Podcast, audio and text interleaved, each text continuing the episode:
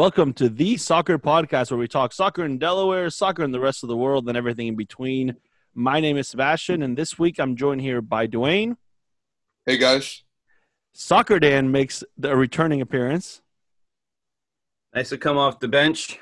There you go. Perfect. You're the Thank- first Thank reserve. Anthony for taking the day off. There you go. You worked And too hard this week. special guest host, our second out of state guest host, uh, one of my closest friends, one of the best soccer coaches I know, one of the biggest Arsenal fans I know, Mr. Fields Brown. Hello, everybody. How I are you, man? Second, not only second person from out of state, but second person. I was chosen second in my family, so I'm the second person in the Brown family to come on the show. But And that's because Aiden, Aiden that's because Aiden doesn't talk yet. if Aiden could talk, I would be third, definitely. Uh, good to have you on, Fields. Good to be here, man. Thanks for having me. So this week, uh, Dan, Dwayne, and I were at a camp. We had a camp. We had our travel camp this week at Middletown Village. Uh, how did you enjoy the camp, Dan? It was great. I love when I can wake up first thing in the morning and be wet 15 minutes later. Soaking wet, head to toe. That's right. Whether it was the dew or Delaware's humidity, or rain. it is it's awesome. Like it keeps my skin nice and dry, and it's it's camps are awesome. Camps are what I live for. All those kids that just can't wait to get out there and, and play hard all day, every day, every single one of them. we had a, we had a blast. I think the the fun part was the end of the camp where we got to scrimmage and we got to see a lot of really competitive games, a lot of girls versus boys games, and then a lot of the other games we had in general were were fantastic. And the kids were tired. I mean, by the end of by the end of the week, I think we saw some of the kids were starting to get get tired, which is which is good. It's what we want. It's almost our preseason. Uh, we'll we'll use it as that, right? Definitely had a preseason feel to it. The kids, a lot of them, it was their first time being out, you know, consecutively, like having multiple nights of training or days of training. So it was good to have them out, getting back in the flow of things. For sure. And then the other thing that happened last weekend was our 08 girls and our 04 boys had tournaments, uh, two different tournaments. So the 08 girls went up to Pennsylvania and competed in the Penn Fusion Summer Classic. Um, played some really good competition. It was a good experience. I'm I'm looking forward to that group playing 11 v 11. I think that they're they're going to do well. Our 04 boys had a similar experience in New Jersey. Rec registration is up and running. Make sure you sign up uh, on our website, DelawareUnion.com. Check us out on Facebook, Facebook.com slash Delaware Union. Hit up us hit us up on Instagram, Delaware Union Soccer, Twitter at the Union Soccer. Dan, did you get any more likes on your Instagram? I don't know. How do I check that? You have to open the Instagram app. Let me look. I'll give you an update right now. We're getting a live we're getting a live update from Soccer Dan 302. The reason one of the reasons why Fields is on this podcast is because Fields works at a club in Colorado called FC Boulder. Uh, Right. Fields, would you say that FC Boulder is one of the largest clubs in Colorado? I'd say it's probably like the top five. I would say. Um, obviously, we have a, a couple of giants, and then some some more larger clubs um, in the Metro Denver area, but kind of tucked away. Um, yeah, I'd say probably in the top five, six size clubs. Now, one of the cool things I, I think uh, one of the cool things about Fields in general is that he's worked at a couple at many clubs, but the last couple clubs that he's worked at have been have ranged in sizes. So, what do you think? Do you think there's a big difference between working at a small club and and then a big club, or is it pretty much all the same?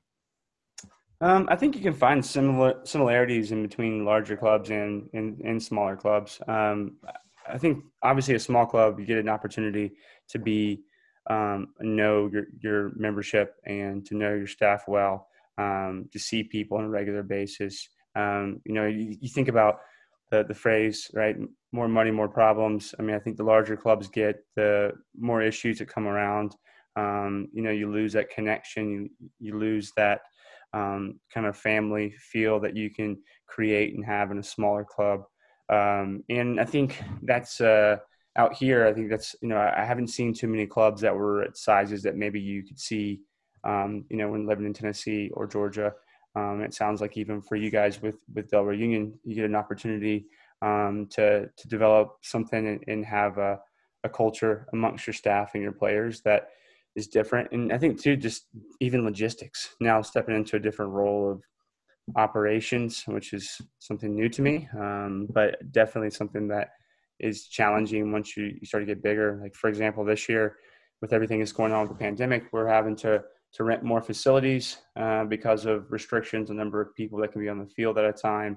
Um, so, you know, things that you didn't have to worry about when you had, you know, three, 400 players, but when you have right. 900,000, 1,200 players, you're starting to really struggle to, to fit everybody where they need to be. And, and then lastly, you just lose kind of, um, you know, uh, a feel to it. I would say like transparency of, of working at a larger club. You sometimes have the teams and players that feel a little bit lost in the mix, kind of like going to a small campus for right. our university um, to a large university. You, you, know, you're just a number. You're just a person coming through. So those are the things I've I've noticed and um, in my time working at different size clubs.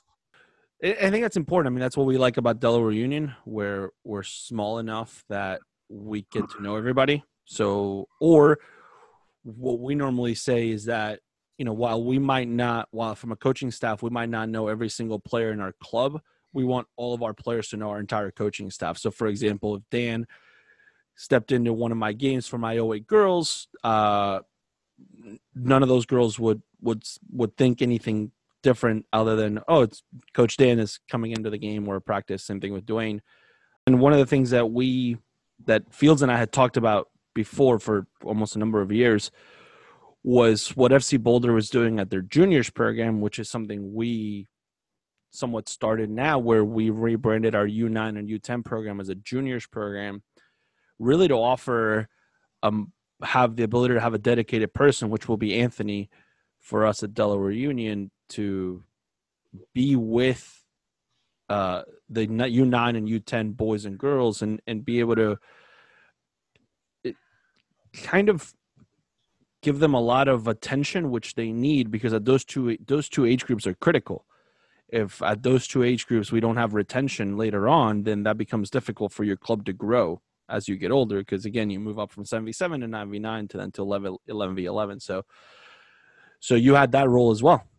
Yep um, actually i missed that. That's been, that was probably my in the last you know since moving to colorado five years ago i think that's the role i've enjoyed the most since coming out here. Um, chance to work with an, an age of players that are very influential, um, very important. Um, I think it, it's it, it'd be interesting going from a U19 boys training session into a overseeing a group of U9 and U10 year olds, um, boys and girls.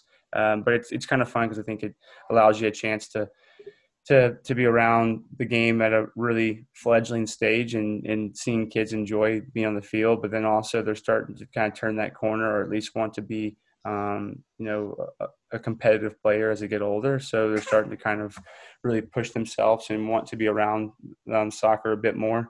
Um, but yeah, that's a we've got a, a, new person in that role here, and um, I think same Sean. I think Sean is going to be fantastic. Um, a little bit younger, um, former professional player, but same desire uh, to to bring it. And the one thing, like I think, what you guys are trying to do now with putting Anthony there. I don't know Anthony, but from hearing you talk about him and think about where you guys want to go with the club is, even though they're nine and ten, making a professional feel to to the atmosphere. Um, at our club right now, we have kind of two entry points. Uh, the state doesn't recognize competitive soccer to U11, um, so at U11, we have two programs that players are they're either in our academy, which is a 10 months, year long kind of commitment, um, which is a little bit more higher price point. We put them in the indoor facility in the winter. They train three days a week, basically, again, nine and a half months out of the year, uh, 10 months out of the year. And then we have our competitive program, which the competitive program is two days a week you an optional session you can jump into if you want to jump into. You know, you know, it's kind of two designated seasons. So, you know, August to November, big break, right. come back early February, go to May. So kind of more your traditional. Um, but even with our juniors players, we're starting to you know, we, we hope that they stay. You, you said the big word was retention, but then we hope that you develop um, the players that want to be in your academy, but at worst, players that are already used to the two days a week with an optional third session uh, into your competitive program. So. Yeah, I mean, ultimately, you're building lifelong fans of the game. I mean, that's what Yep. you. That's what you. yeah, we have a we have a quote, and and it's kind of something that when the club was uh, formed and, and or reformed in 2012. It was soccer for life, which I thought was kind of a cheesy cheesy mantra. But the more that I'm around it, and the more that I've talked to people that have been here during that time, it's what you just said, right? I mean, you, you want to develop that care for the game, and fantastic part about coming to Boulder, as well as um, just the location and and the, the city itself is the main soccer complex that um, the city owns is tucked right against the Flatirons. Um, so um, those are the two huge, like really descriptive mountain ranges right against the edge. And but as adults, they have adult leagues. They have like five different adult leagues that are you know either over forty or um, you know A league and B league and, and co-ed league. So that kind of is something I guess that's here in the community. It's a very fitness focused community, but at the same time, that's I think that's the idea is you know lifelong soccer, which is just cool. Yeah, no, for sure, and I think that's something that that I that I dig about FC Boulder in general, and similar to Delaware Union, where you have a a culture, you have a core value that you're really following, and that's and we've we've we've made we made a big focus of that over the last five years to to really stick to that as well. So, do you think that there's a difference between considering you've coached now in the we consider Midwest, West Coast, that that side of the country? don't tell Kelly. She didn't tell you that she was from the West Coast. She thinks Colorado is part of the West Coast. Is She- it because she- is it because it's the far west? It's the far states. west. Yeah. Yeah, she forgets about the state. There's three more states you have to drive entirely through to touch the ocean. You know, so don't tell her that. Right. Um, I, I like to remind her that I mean I'm a little bit of a everyone loves where they're from for the most part, and I love North Carolina. And when I think about being on the coast, I could be at the beach in two hours. Two hours from here, I'm just getting into the thick of the Rocky Mountains. I am not even through Colorado, then Utah, then Nevada, and then you have to get to California. So we are a long ways away from being anywhere on the West Coast. But um, I think they call it like frontier. I think that would be like a, that'd be my my word for it. We're not All the right. Midwest, um, but no, you're right. I mean, it's um, it it's a different it's a different vibe out here. Um, the the play you know, the the people out here, the lifestyle out here is is unique. Um, but I do, I do think that um, in noticing the players um, in the in the club setups, um, you have a huge influence from the true West Coast of, of California. Um, obviously, that's been the one area I think is just the Republic of California, where they call it themselves. I mean, it's a it's it's a monster. Um, I thought you know South Texas and North Texas and um, New York and Pennsylvania, these other you know historical meccas of, of youth soccer. California is incredible, is what they have. But that kind of setup and professionalism that they had 30, 40, 50 years ago has made its way and in, infiltrated the rest of the West region. Um, definitely the West region, I think, is probably top to bottom the strongest of the four. Um, although every time we go, I'm sure Kelly talked about this you know, months ago or weeks ago when she was on, but like anytime we go to ODP events, um, in, you get the best players from each region, and it's still it's still very very competitive. But I think on a club level, um, the consistency from Region Four um, across the board is, is is pretty impressive. Do you think do you think that there's a difference between the the style of player that you maybe find in the East Coast, maybe what you, from your what you experienced in Georgia or in North Carolina or in in Tennessee? Um, I think there's more. I, I mean, obviously, you guys are what region one, right? So you go and you th- is that region one? Yeah, region one. So I mean, you have each each region has its states that are um, extremely, you know, technical based. Like states that are going to be, or their clubs are going to be those. Um, you have the clubs that are going to be the, you know, the Gritty. organized and physical and and and and trying just to break us down is going to be difficult and then you have the we're just going to be faster than you we might miss 10 chances on goal but we'll get 12 and we'll win 2-1 you know what i mean so um, i think every region has those states that make it up i think back to like uh, region 3 um, north carolina georgia florida south texas um, great. I think as far as maybe having, you know, I think Georgia is a little bit more athletically based. I think Florida has some some technical teams. North Carolina, same thing. Texas has just got all around package. But like coming out here, um, there's certainly like the state that I'm most impressed with. I mean, I think Colorado does a really good job in working on the ODP stuff. It's been fun to see the setup, but Utah is an unbelievable state to check out as far as just like not as many people as sim, similar sized people uh, as uh, as Colorado, but the the makeup of what they're able to do, um, and I think it's because everyone's kind of condensed and, and everybody's um, in in a smaller area where it's not as, as stretched out as you know the Northeast, where you have you know you could be 10 miles you could be in a new state right? So right. everybody's kind of compact and staying in there. But um yeah i mean the, the washington's got some some great soccer. Um portland oregon fantastic area as well. Um so yeah I mean, go, you've gotten to go to alaska. I've been to alaska. Um to be 100% fair to the alaskans that is um soccer they they if you talk about a state that's spread out. If they had things condensed in Alaska, they have some amazing athletes and some really talented players um, in Alaska. But the problem is that you got, you know, they're just too stretched. Um, their ODP teams are pretty solid, but they get a chance to train for about a, a three sessions and then they go play against everybody else. But um, no, I would say that um, each region has its makeup. I'd say overall, I think the the quality in the in the West is pretty high. Um, but I do think that similar in where you go, you're going to have your states that are that specialize or your clubs that specialize in different areas of it. Nice. So, um, where where did you in general get started in coaching soccer? Because uh, you, you, started. I mean, you you grew up in North Carolina. Yep. Uh, you're a big Tar Heels fan. Small, small percentage of it. Yeah. uh, where where did you where did you start your coaching soccer career? Um, yeah, so um, I grew up just outside of Raleigh, um, so in the Triangle area. Um, lifelong Carolina fan. Uh, my dad played basketball there. My grandfather went there. All my family pretty much went there.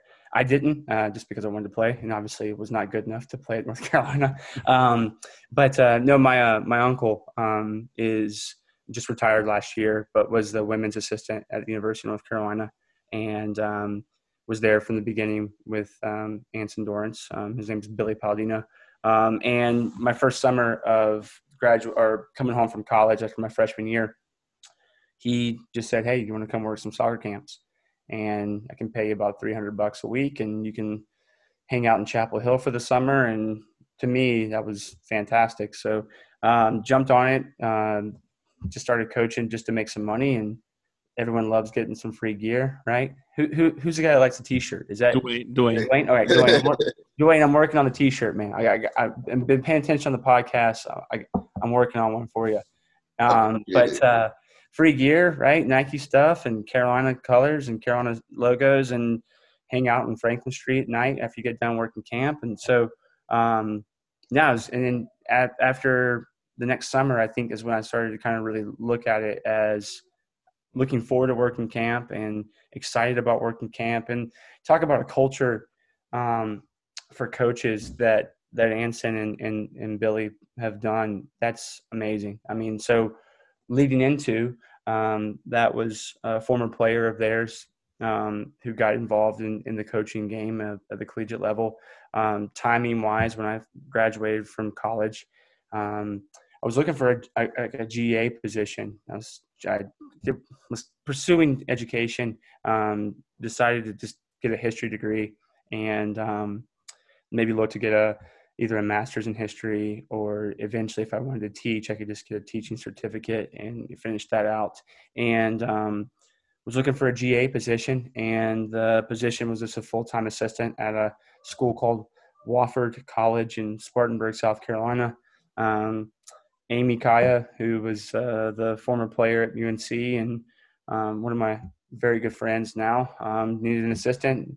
Didn't pay very much money, but uh, they needed someone to come in.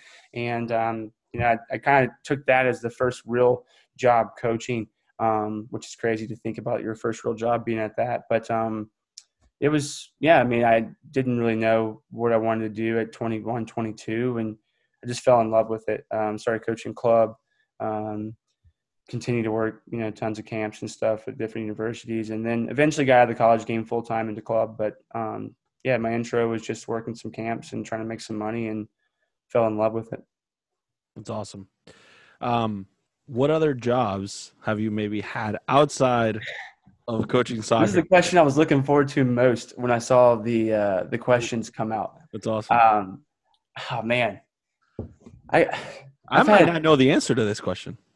I know I don't know if I've so um, I'd like to say being a busboy at Outback Steakhouse um, back when Outback was still like the primo steak place consistently. I think Outback's quality and reputations dropped a little bit. I don't think it's coincidental with me stepping away from working there, but um, there's something. I, I was a I was a busboy at at a um, my dad's a high school teacher, and one of the teachers at my high school, her sister was the manager uh, at the Outback in Wilmington, and I transferred to UNCW my sophomore year, and I needed a job, and I guess coincidentally, my dad said something about it, and this lady, uh, my anatomy teacher, her sister was the manager, so I got a job being a busboy, and um, you know, but most people think there's a negative connotation with the busboy job. Like there, it doesn't sound like an appealing job when you could be a waiter, especially at Outback. There was a there was a hierarchy of social classes, and the bus boys were definitely down at the very bottom. So, um, but I loved it. I, it was great. I didn't have to wear the button down shirt. Um, Memorize anything? no, didn't have to memorize anything. Didn't have to put those stupid pins. Uh, it made me think of uh, what was that? Bennett. What was that other restaurant that had all this? Like people had to wear all this stuff. Um, so TGI Fridays. TGI Fridays, yeah, yeah. You, Yeah. you didn't have to look like one of those guys. I mean, they might have made a lot more money than me, but I still had a little bit of dignity that was wearing my T-shirt. Um, but uh, and actually, believe it or not, now um, I I had cut my hair. I had really long hair in college, and uh, you couldn't have like you had to look, you know, you had to look nice working there. So I just was the bus boy. Never moved up. Two and a half years. I had a had a run there. But I will say my my favorite job I had outside was um, for six weeks. I was a construction. I was involved in construction, and um, I know Dwayne and Dan might know Sebastian a little better. We are both not very handy people, um, so I did not get I did not get that from my dad. I don't think my dad got it from his dad.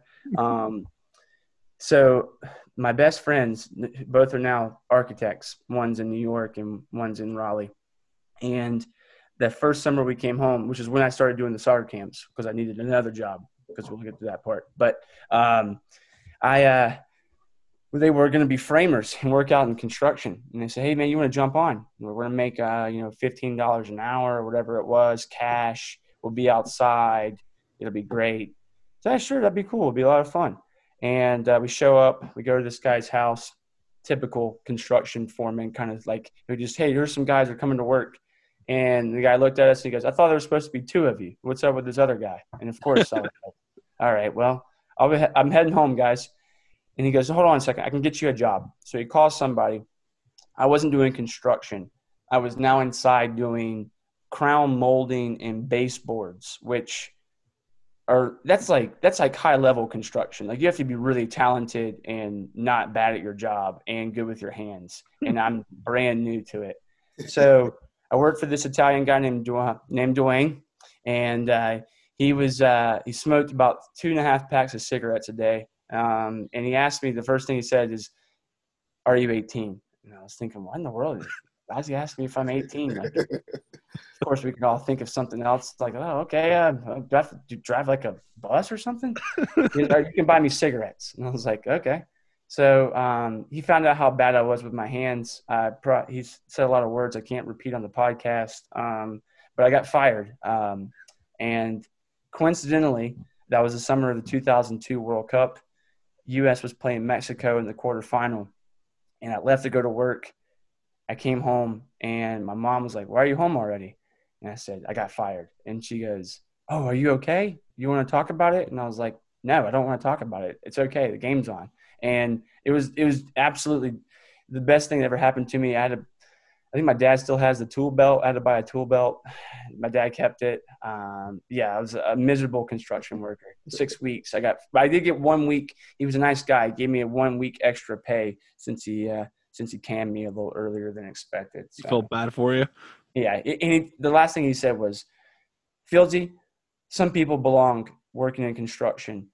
You need to stay in school." And I was like, "All right, man, right on." So Life lessons yes, yeah, from Dwayne. Yeah. That's awesome. That's great. Uh, and knowing your parents, I could imagine what that, especially with your mom, that would have been a fun conversation to. uh, yeah. I, that was a great game that day too. So U.S. Mexico, that was a good one. But uh, yeah, no, it. I, I'm I'm glad that I uh, again I got I wasn't going to be able to work the camps if I had my construction job. So it kind of all comes full circle. So Yeah. it worked out. There you go. I could have been building houses right now instead of coaching soccer. I- I don't know if I would have lived in that house, but you could have. Uh, we're, we're, and, and we're going to take this time to give a big shout out to Bill and Joy Brown, who are two amazing people in general. They're good people. So- They're good people. All right. Um, who are your three favorite soccer players? I mean, I, I got I got two lists because I knew Dan. I didn't know if Dan would be on here. I know he has a, a strong passion for Arsenal after listening to the last podcast. Right? No, that was Anthony. That was Anthony. Oh, Anthony. Okay, sorry. Well, this is for Anthony if he's listening. I'm going to go with three only Arsenal players, and then I'll have a non-Arsenal list. Um, but these probably these two of these three would, would still be on my top three. Um, Dennis Bergkamp, Thierry Henry, and uh, I'm going to go with a new one just because it's, it's not a Yang. I'm going to go with uh, Bukayo Saka. I think uh, as an Arsenal fan, Dennis Bergkamp was the reason that 98 World Cup sorry, Sebastian, that goal against Argentina. Still, that's when I fell in love with Dennis Bergkamp and uh, started being an Arsenal fan because that was the only way you can continue to watch him. Uh, and then obviously, Henry's the greatest Arsenal player that we had, so stayed true to that. And then I still think, in a short time, so we might archive this podcast and find out that Bukayo Saka was a complete bust. But uh, just judging from what that guy's done this past year, uh, at the age that he is. Um, I think he's the next, the next great. So uh, I think we're going to put him. I think we're going to start our our own list. We're going to start a uh, the soccer podcast list of young players to watch. He's going to be on there along with Riqui Puig and Brenden Aaronson. Aaronson's Yeah, fun. You guys, you you you Union guys are getting a chance to watch a really quality player there. Um, I, I I really enjoy watching the MLS's back tournament and watching him play. I've been hey, I've been to a game. I've been to is it PPL? Is that what it's called?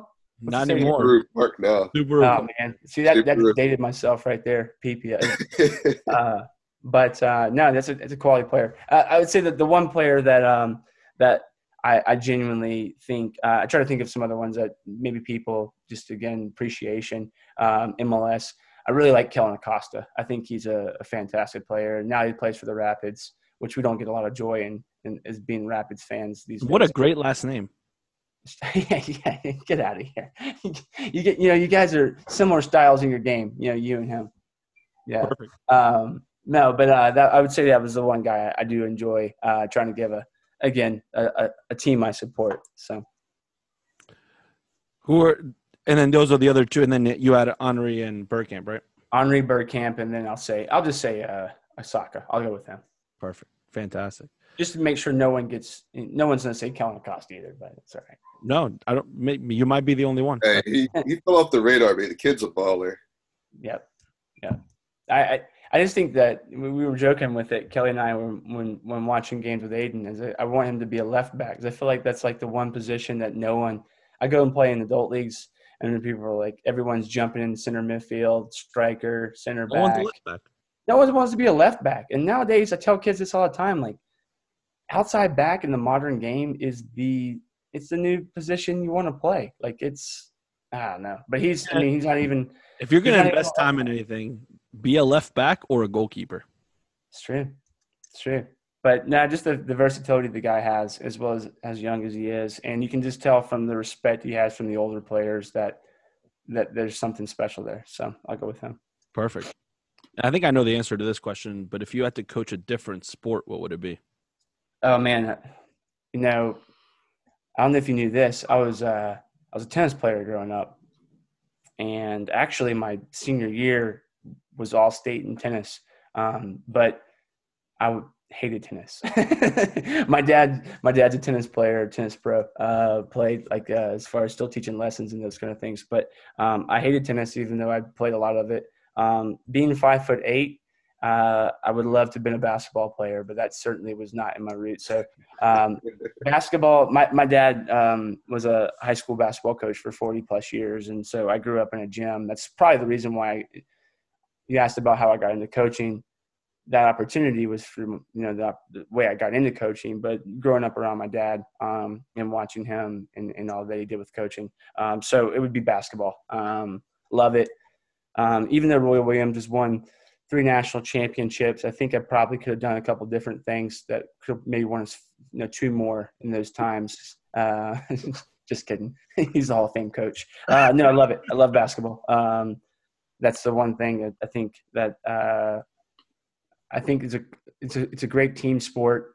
Um, it's really enjoyable. I think from it's it's great transitions into soccer from coaching perspectives. Um, I know I've had debates and talking like even with my dad, like watching watching defensive schemes in basketball. I've tried to incorporate like how and when and, and what you want to do in incorporating that into soccer and into coaching and into taking that into soccer. Um, I don't know. I just think it's a it's a fun sport. It's another one that's kind of a, a worldwide sport too. I think that's the other yeah. part that's kind of cool about basketball is it's you know I think basketball and soccer are, are games for the people, which um, I think are really you know, they are. I mean, they're really big. I mean, basketball is, is huge in Europe, huge in South America. So I mean, it's a it's a it's a really it's a Australia huge, too. Yeah, yeah they have a really good league in Australia. Yeah. But all right, here we go. Three five two or a four three three? I mean, I stayed up all night thinking about this question. Um, what are you playing, Sebastian? Uh, my this is my answer. I'm gonna go. I'm, not to be like the uh, anti-system. I think a lot of people play a four-three-three, right? So, um, and in the time I've coached, I've always I've never had a set way or system that I've played. Um, I've changed it a lot. Um, you know, I think my favorite system would be a, a four five one, but I call it a four four one one. Um, Diego Simeone and Atletico Madrid. I love that one when he played against Barcelona and Real and all that. Uh, but no, I would say three five two, just because I think you're most people in America or most people you come across are probably going to play a, a four three three or a four four two. So I think a three five two um, I just like that side of the game. That's my part that I enjoy the most is just trying to find little tactical uh, changes that you can make and areas in the field that you can highlight in different systems. So I would say three five two, but I would probably play like a three one four two. That was that was no, that was a joke. That was a joke. I, Kelly Kelly tried to tell me to take to take that one too, so if you like that one. So. Uh, yeah, I mean, uh, I started the weekend in a three five two and uh, by the last game we were in a four five one. So, uh, but the players, the players, the feedback that I got from my OA girls was we like to play with two forwards. We don't want to play with one. We want to play with I think, two. And I think that's like um, there's a great book out there called "Inverting the Pyramid," which is just going through all the systems and where where the game is gone. And um, you know, I I like that side of it. Um, I had a boys team um, a couple years ago, and in our state cup final, we played something completely different because we felt like it was going to give us the best chance against a team that was a little bit better than us. And so, you know, I think tactics and systems um, they're going to change in the game. It's more about roles or areas of the field that you take up. Um, if you have, if I have three people that can play in the back in a, in a three back, and like you said, you can play an extra forward. Um, you want to take those chances, and, and players want to play in those systems. No one, no one enjoys I don't think many people enjoy playing in a defensive minded system. Um, but but I think that's kind of knowing your players and knowing their strengths and um, what they want to what what the game calls for too. So yeah, it's true. All right, you got five. Two, two forward systems are back. I'm I'm, I'm going to go ahead and say that we need, you're starting to see a little bit more with it now. Whether that's um, tactical changes in different thirds of the field, build out phase, in the middle third phase, what what teams are doing, you're starting to see a lot more um, a lot more emphasis on um, having going forward, and, and just what areas you're trying to highlight. So I think that's kind of where the game. Well, and if you're gonna if you're going to force if we're gonna see more more systems with two forwards, then you're ultimately gonna see more systems with three backs instead of four backs. Yep.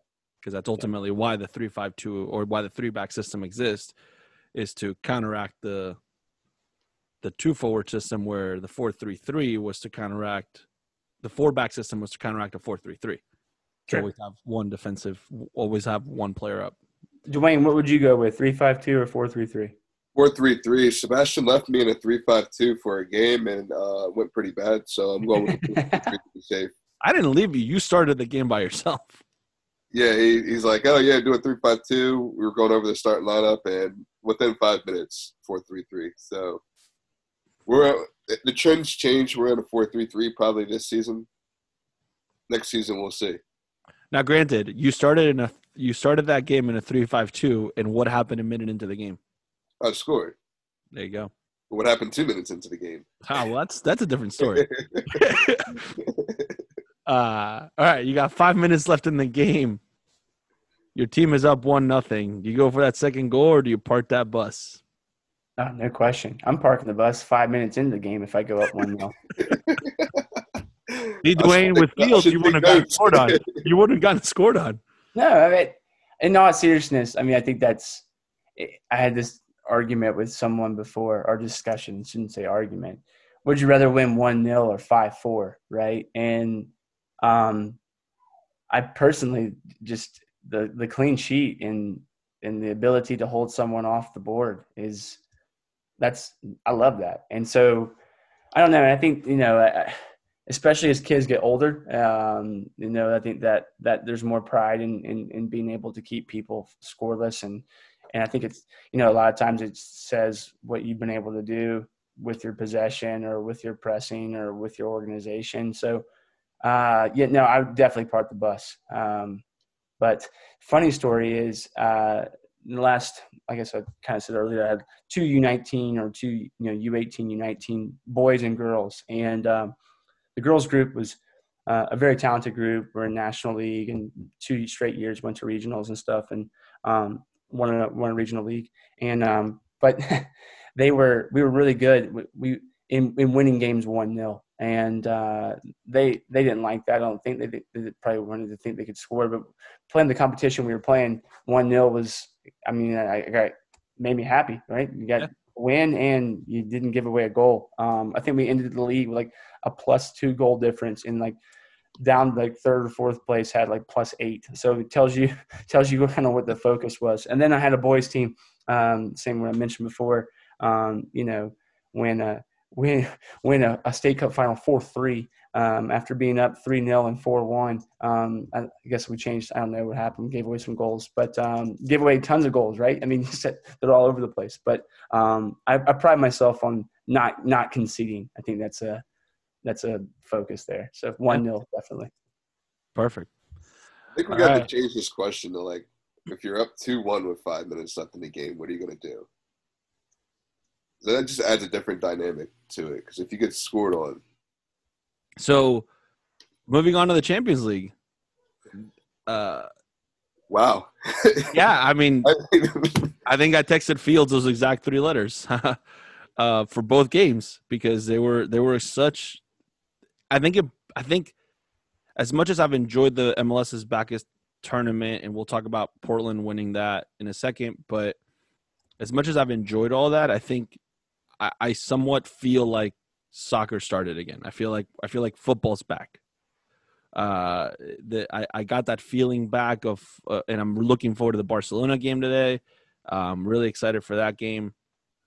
But overall, I mean, the fact that PSG with minutes left, with, with like three or four minutes left in the game, goes and turns it around and then wins it. And Atalanta, who uh, was the underdog, the Cinderella story, along with with Leipzig, um, now are so they're out and but I mean it was it was somewhat I, I felt like it was gonna happen. Um it was shocking because they were up one nothing and it didn't look like Neymar was going to get his goal, uh, but Kylian Mbappe came in and did something that nobody expect. I, I mean, I guess you could have expected it, but considering he was on an ankle injury and was limited to 30 minutes a game, I didn't think he was going to come on and, and be that dynamic. Um, I could have just imagined what it would have looked like if he was in full he- full strength, full health uh, from the first minute of the game. Now, granted, at that point, the game probably should have been three two, three three. Yeah, Neymar should have definitely had his fair share of. Yeah, but at the same time, Keylor Navas makes two ridiculously good saves early on in the game as well to make sure that you know talk about the clean sheet. He was he was he was fantastic, and obviously comes off with an injury. Um, do you think Neymar was that amazing, or is it because we haven't seen him really at this stage do that that we feel like he's that he was that amazing? I think that I think with all the money they've got pumped into that club, they shouldn't be. They should be cruising. Like we should expect that from Neymar. But that amount of money he's getting paid, the amount of money he's worth, we should expect that every single game out of Neymar. So does it downplay what he did in that game? I think it just it doesn't downplay it. I think it kind of puts you on alert as to like why are they battling against the Atalanta side. Now, granted, they haven't played a season, or they didn't have as much of a restart, which could be part of it. But it's like, why is Neymar, one of the biggest players in the world, struggling against an Atalanta side that he out earns himself? Well, I don't know if he struggles with it. I think he he struggled in the final third. I think he couldn't finish. I think everything else, you could have put cones on the field and it would have been the same thing to him. I mean, the, the way he dribbled and and just went around players like they were almost not even there was was impressive. But I think the hard part is there was there was always been that comparison of like is Neymar the next Messi to a certain extent? Is he the next one to obviously when they played alongside each other that was a constant battle or the constant question and I, I was hearing something somebody talk about this yesterday and go well messi's had like a hundred of those games already you know Messi's got those that kind of performance and neymar just hasn't had that which is why it's somewhat shocking when you see him do it because you've seen him do it in the you've seen him do it in the, in, in the french league which eh, you know 70% of those games are five nothing, four nothing, three nothing. That I mean, and you see him do it, and it's great when he does it against uh, a second division team from Sweden in a friendly leading up to the Champions League, and they win eight nothing, and he's like megging people and and doing rainbows and this and that. But have we seen him do it at the biggest stage? Right at the World Cup, he gets hurt. Um, so then, you know, that at that level, have we seen him do it? And then I don't know. I mean, I think I think it was I think it was impressive uh, because I think he showed what he could potentially do if he was more consistent. But I don't know if the club that he's in is going to be able to provide him that opportunity. They're missing like something on that team, and Icardi is, to me, a overrated player that should, does not belong at that stage. That I, I don't. I think you could have put somebody else on that. Uh, I granted Di Maria couldn't play; he was serving a red card suspension, and Mbappe obviously limited to thirty minutes. But Icardi as a right winger was useless. And I know it's a mean word, but I think I think what I agree. I, but look at the end of the game. I think it's something where how how old is Neymar? Like, what's the difference in his age versus six? 26. Yeah. 26, 27. You could see the difference at the end of the game, what that meant. And, like, I don't know, watching that, um, I don't know if you guys watched Last Dance, Jordan, the documentary. Yeah. yeah. I think it's kind of like what they were saying before with uh, with Jordan and in comparison him to Bird and Johnson was like, hey, you're you're always good, but your team never wins, right? And I right. think that that's kind of, I think that was a kind of a, a weight off of his back to finally get to that semifinal. You know, that in that club in general. I mean, now that that's a really interesting uh, it could have been really interesting if it had been Atalanta and, and Leipzig, but now it's a it's an, one of those teams is going to make a Champions League final. Um, and sure, it should be PSG. Dwayne's right. Like, I mean, the money they've put into that club is incredible. But I think at the end of the game, you could see how excited he was, and I think that maybe that he he's Brazilian, right? It's kind of the stigma, like a little bit of a party scene, a little bit of a enjoy your soccer and enjoy your life, and you know, same kind of deal with Ronaldinho. Um, but I, I, do think that he, you're right. They he needs Mbappe because Mbappe is going to be able to do some things that you know he's not going to want to do or able to do or provide something different. I think they the player I always love for them is Cavani. I know they got obviously, but um, I think their manager's good. I think Tuchel does a good job, and um, I don't know. I'd love to see like a PSG City or PSG, Bayern, Barca, any of those three teams that potentially could come out of there. I don't want to see an all French final though. That would not be that would not be fun. or what about a Leipzig Lyon final? That would be a uh, man. Uh, there's a theory at the Brown household that um, that the TV people always find a way to get at least they don't want they don't want to see Leipzig Lyon. They're they're going to figure that one out. Yeah, there'll be an interesting penalty call to make that sure virtual that, that virtual fan party is not going to be the same. No, no, not at all. um, and then yesterday Leipzig beating Atletico Madrid, uh, it, and I think that's the. I think we saw an Atletico Madrid side that did not play, and, and Simeone and all the players said it right at the end. Like we just, they were better.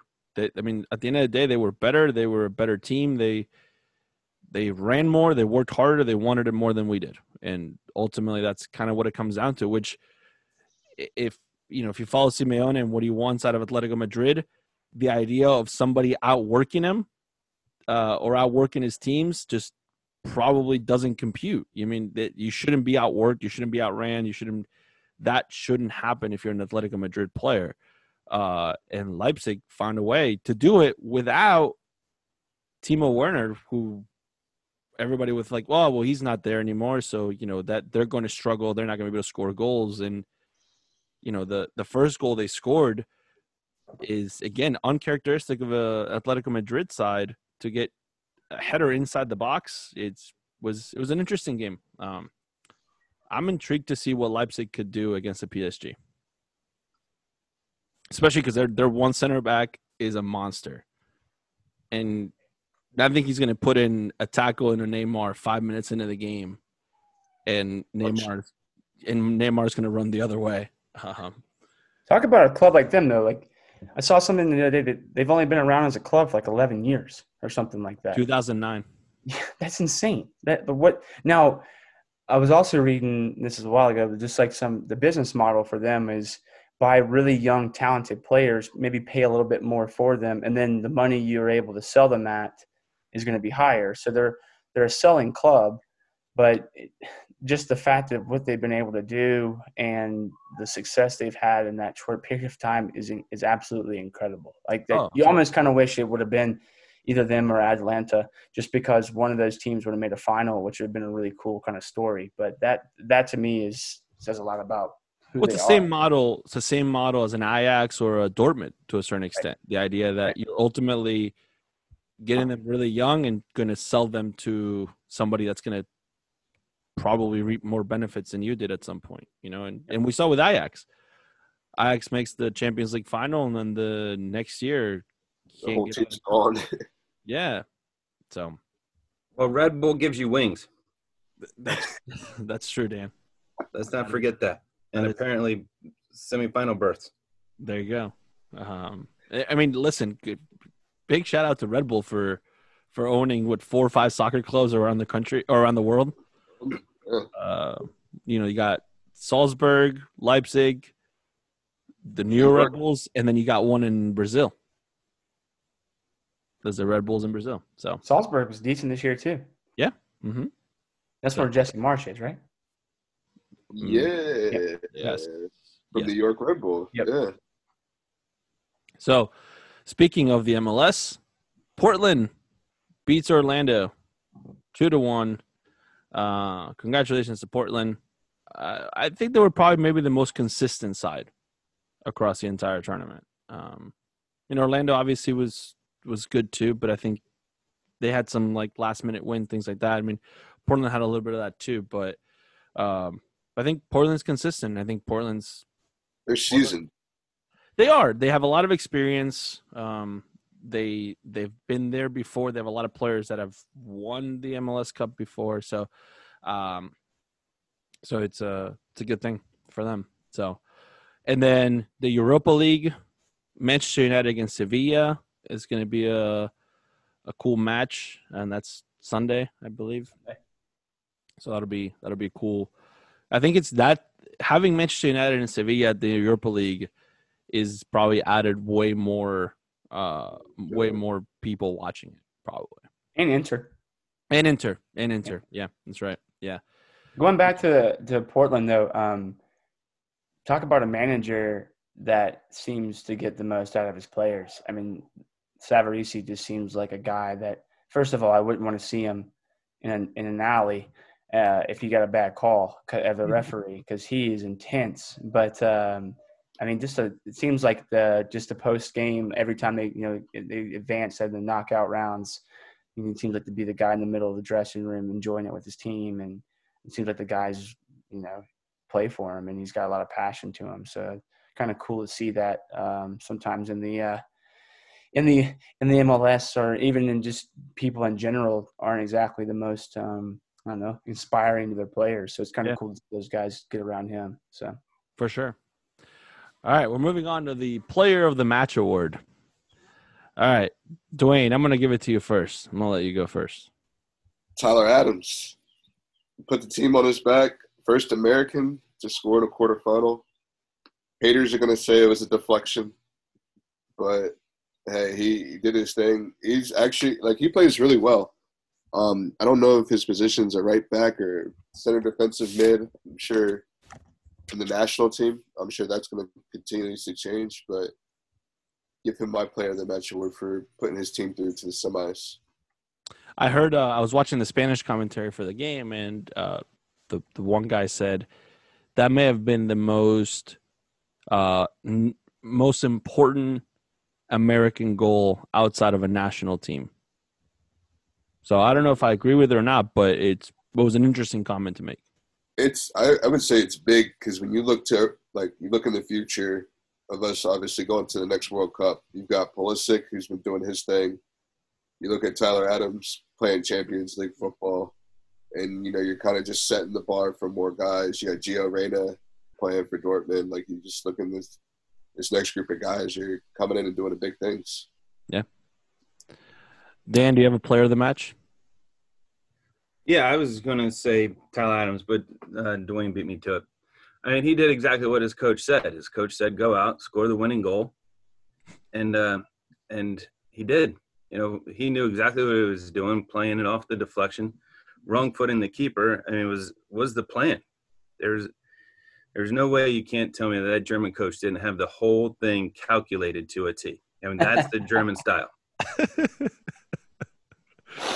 Speaking of the German coach, uh, my player of the match is Julian Nagelsmann because uh, 33 years old, uh, had to end his career when he was like 19 because of like injuries and things like that. Couldn't become a professional player, becomes a coach, um, and just again at 33, just takes this team and just makes them amazing. Uh, so yeah, my and, and he looks so cool when he's on the he's on the sideline. Like I I would never wear a suit in a game, but if I did, I would want to look like him. Um, Fields, who do you have as your player of the match? Uh, you mentioned it earlier, 30 minutes on the field, but I think Mbappe completely changed that game. I mean, I, I don't know if you guys remember the little like the spin turn he had. I think he did. ended up He he had like a bad touch trying to get it back on his left foot or something when he got in the box. But just his ability to completely change that game and and I know uh, obviously I think you know you look at it, Neymar gets the assist on the first one and then plays a great ball to Mbappe who set up uh, Choupo-Moting on the on the on the second goal. But um, I don't know. I just I think that guy's really. I think I texted you after. I don't think he's got anything to him as far as like he's not he's something that I think that kids could potentially aspire for. The the brilliance and the elegance that um, that Neymar has is really fun to watch, but not very many people have that. And I think he's kind of he's kind of what if if Neymar is similar to where Messi could be as far as talent on the ball and creativity and flair, uh, or you know, I don't know, maybe flair is not the right word, but like you look at Ronaldo and Mbappe, just physical, straightforward, score goals, cause problems. I thought he was awesome to watch, and he just seems like a pretty pretty cool guy too. He doesn't seem like he has the arrogance that um, Ronaldo or Neymar Yeah. have. So. I heard somebody say exactly the same thing you said. If we're gonna, if we could compare Neymar to Messi, then Mbappe would be compared to Ronaldo. And then they brought up if Mbappe would maybe not win the best player, he maybe maybe at times might not ever be considered one of the best players in the world like Messi or Ronaldo, but he might be considered one of the best forwards in the world. Which I think there's a distinct difference in that, and I think, I think you're right. Uh, What he can do, uh, I, I don't. I, I mean, they put another. As soon as Mbappe comes on, the Atalanta coach puts on another defender, just to counteract that on purpose. And what Tuchel does is he goes, you know what? Instead of going Neymar and Mbappe on opposite sides, I'm going to put Neymar and Mbappe on the same side, and just let him go at this guy. Yeah. And poor Argentinian guy Palomino ended up on the uh, on the on the bad end of that one, but. Uh, All I'm right. not sure if Mbappe will never not be the best. He's like what 20, 21? Yeah. Yeah, he's got a long career. He's going to be. Yeah. He's already won a World Cup. He's going to be the best. The question is, will he do it there or will he do it somewhere else? That'll be the that'll be the next big question is if he'll do it somewhere else because that'll be interesting if he does go somewhere else. If Real and Barcelona come calling, like, do you say no? You could I could see him in a city. Like if you see him under Pep, he would I- don't know. I think yeah. That'll be the city jersey I buy. I'll, I'll jump on the bandwagon at that point. Not if it's Puma. You can't be buying Puma jerseys, man. That was the best thing Arsenal did this year was not have that Puma kit. Those things are oh man. Three stripe life, man.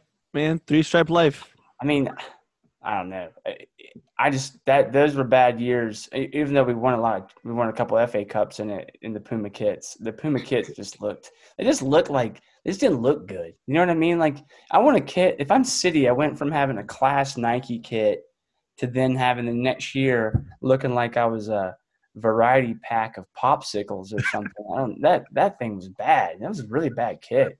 They're gonna win Champions League and gonna be wearing a, a popsicle kit. You know.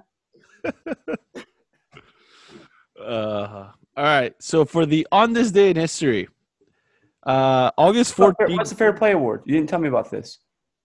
Oh, we'll do this in a second. We'll do it. We'll Okay, do it in a second. Yeah, yeah, yeah, we'll do it in a second. All right. So on this day in soccer history, so not a lot happened in August 14th of uh, any other year, just because in general we're in the summer. So Season. no, no, yeah, season hasn't started. Um, so uh, I'm gonna I'm gonna give you. We're gonna do birthdays. So four players I found that were born on this day, and I'm just gonna give you their last names, and I'm gonna see if you a know who they are, and we'll do a trivia question to see if you know how old they are. So we're gonna go. We're gonna go youngest to oldest. All right. So I'm gonna give you a last name, Herrera. Oh, um, Andres? Anders. Andres? The guy that played for Man United, right? Yep, plays at PSG. Do you know want to know how old he is today? 31. 31, correct. Hey. I was Fields, going to guess. Fields is on it. All right. As a 30 year old, I know that one. I got that one. uh Chiellini. Giorgio. Giorgio. That's right. How old? 37? 52. Not 52, Dan. he might look like he's 52 though. He's playing in the Italian league. You can be 52 and still play.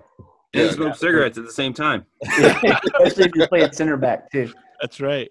Uh, I think thir- that if you get bit by uh, Suarez, you get an extra ten years on your life to play. Uh, I'm gonna say 39.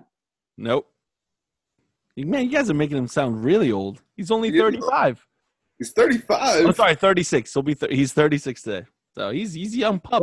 He's been playing for 36 years. All right, here here was here's the two hardest ones. I'm I'm counting on Fields and Dan to be able to get this one. Oh crap! Pre pre 95 player. Yeah, yeah. Uh, Borgetti. Julio or uh, George George uh, Jorge. Close. No, it starts with a J, right? it does. Damn. Johnny. Sorry. Jared. Oh, or Jared. how- however you want to call it. All right. Where where did he play? Where is he most famous for? He was at Inter, wasn't he? Mm-mm. Nope. He's he's Argentinian, isn't he? He is not. He's not. I thought for sure he was Argentinian. That's the only reason you brought him up. He is not. He actually played in the 2002 World Cup with for Mexico. Ah, huh?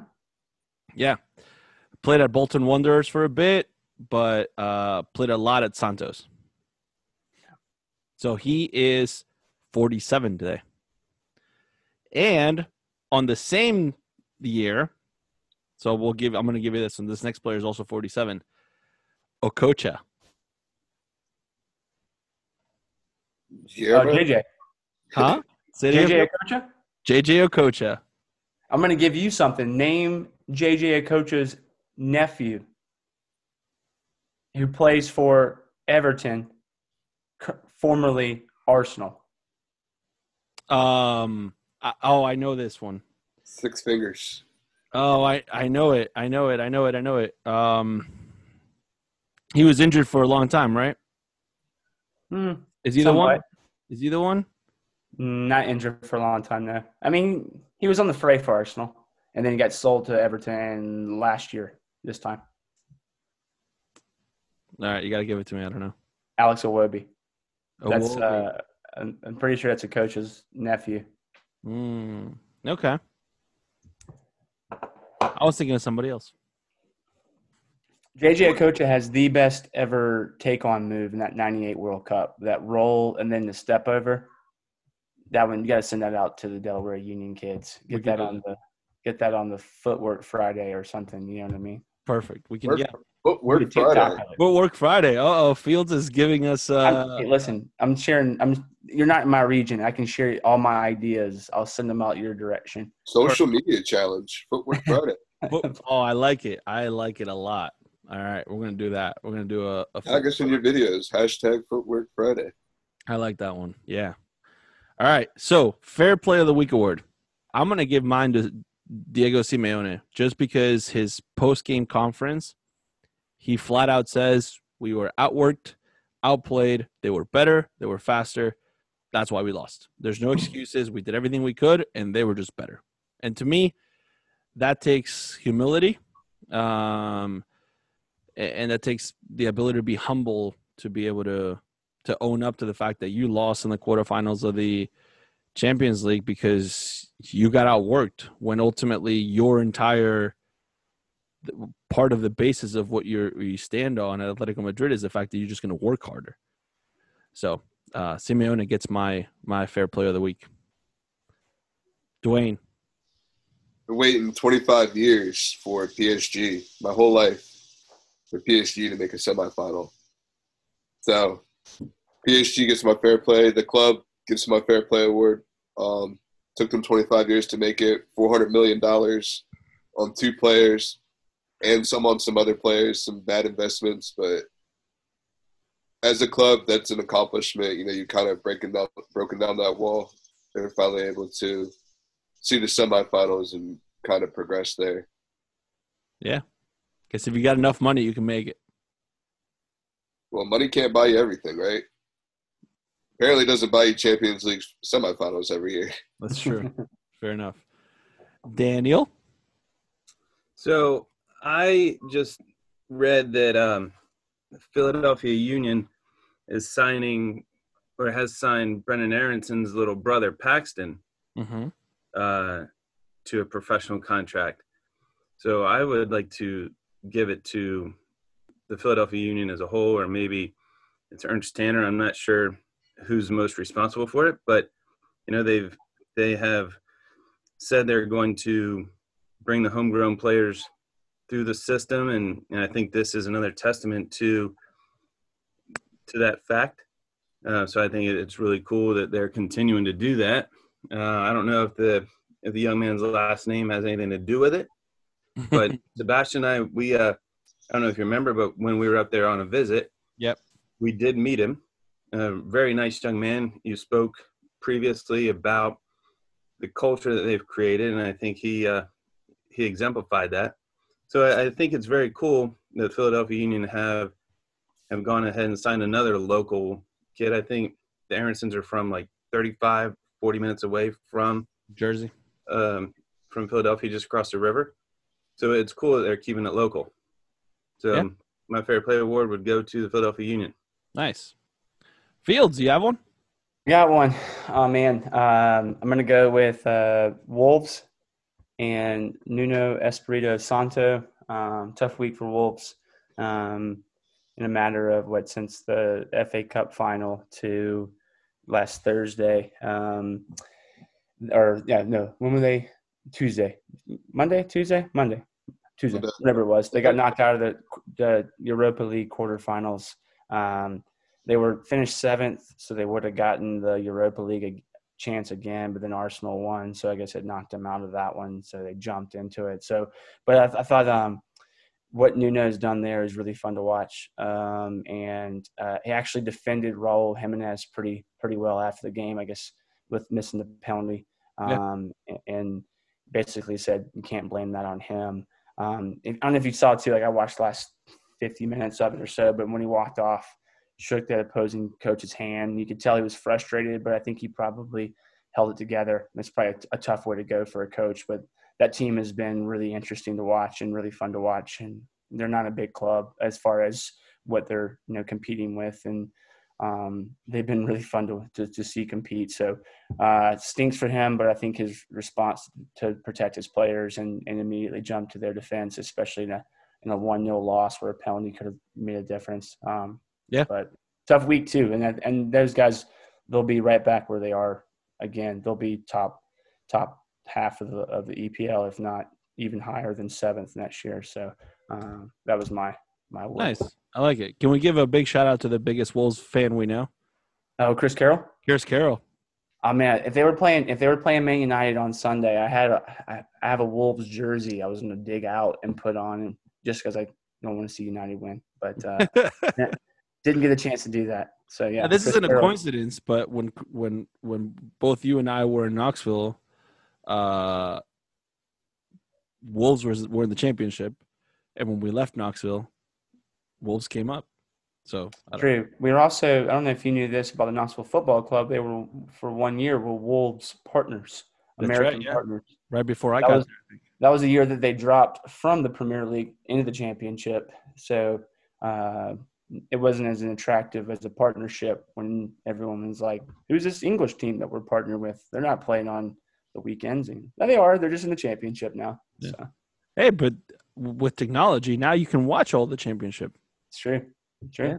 Yeah, if you got ESPN Plus, you can watch every Yeah. single Are you getting Are you getting money from ESPN Plus? Is that what you're I was telling going to say, shout out to our sponsor, Our marketing and analytics team has not come through with the ESPN Plus money yet. Uh, we're working on it. We're, uh, I think, I to be honest with you, probably ESPN Plus probably saw more more football fans uh, sign up just to watch Bielsa and Leeds this Yep. year, just to watch their entire season. So uh, I have a feeling that you know some of those memberships might be going down next year now that Bielsa's in the EPL. So uh, yeah, all right. So we're getting towards the end of the the podcast now. So Fields, we want to thank you again for coming. Uh, it's been a fantastic time to have you on. Uh, we want to have you on again. So anytime you want to come back on, we will kick Dan off and let you in. Uh, so I'm down. actually, Uh, We're gonna leave Dan in. We're gonna kick Dwayne off, like or it might just be the four of us and not let Anthony come back on. I'll just uh, maybe we can have five, and I'll just you know whenever you need it. But uh, I, I want to say thanks for having me. Um, it's been really fun getting to know Dan, Dwayne, and uh, as I try to plan a trip once the world calms down a little bit back out of Delaware. I was there last year for for a weekend and hang out with Sebastian and the family. So uh, definitely want to get a chance to see you guys in person, and um, and also want to say like just uh, you know thanks to to, to having having me on, but um, also good friend of mine still it was on the show previously as well uh, with Mike Barricaro at Yep. UD. Uh, good friend I knew from college days, uh, coaching days uh, down in the southeast. So um, Delaware's in good hands with the three of you guys and and Mike B. So uh, thanks for having me on there. No, I appreciate that. Don't forget to follow us on Facebook at facebook.com slash Delaware Union. Check us out on Instagram at Delaware Union Soccer. Follow us on Twitter at D Union Soccer. And also check out Fields' Club, FC Boulder. Uh, they have a lot of really cool stuff on their website. Uh, Fields, you want to give out your Twitter handle uh, if people want to follow you? Yeah, I think it's just Fields Brown one. It is. That's it. I don't know why the one's in there. I don't think there's going to be Fields Browns out there, but I think there's see Phil's Browns uh two, three, four, and five. there you go. I, I I went ahead and got those just so if anybody else wanted them, or if I had, or if I had four more sons, I wanted to name them hmm. all after me. I could just reserve their Twitter handles for them. That's awesome. All right. Well, thanks for joining us this week. And remember, always receive the ball on your front foot.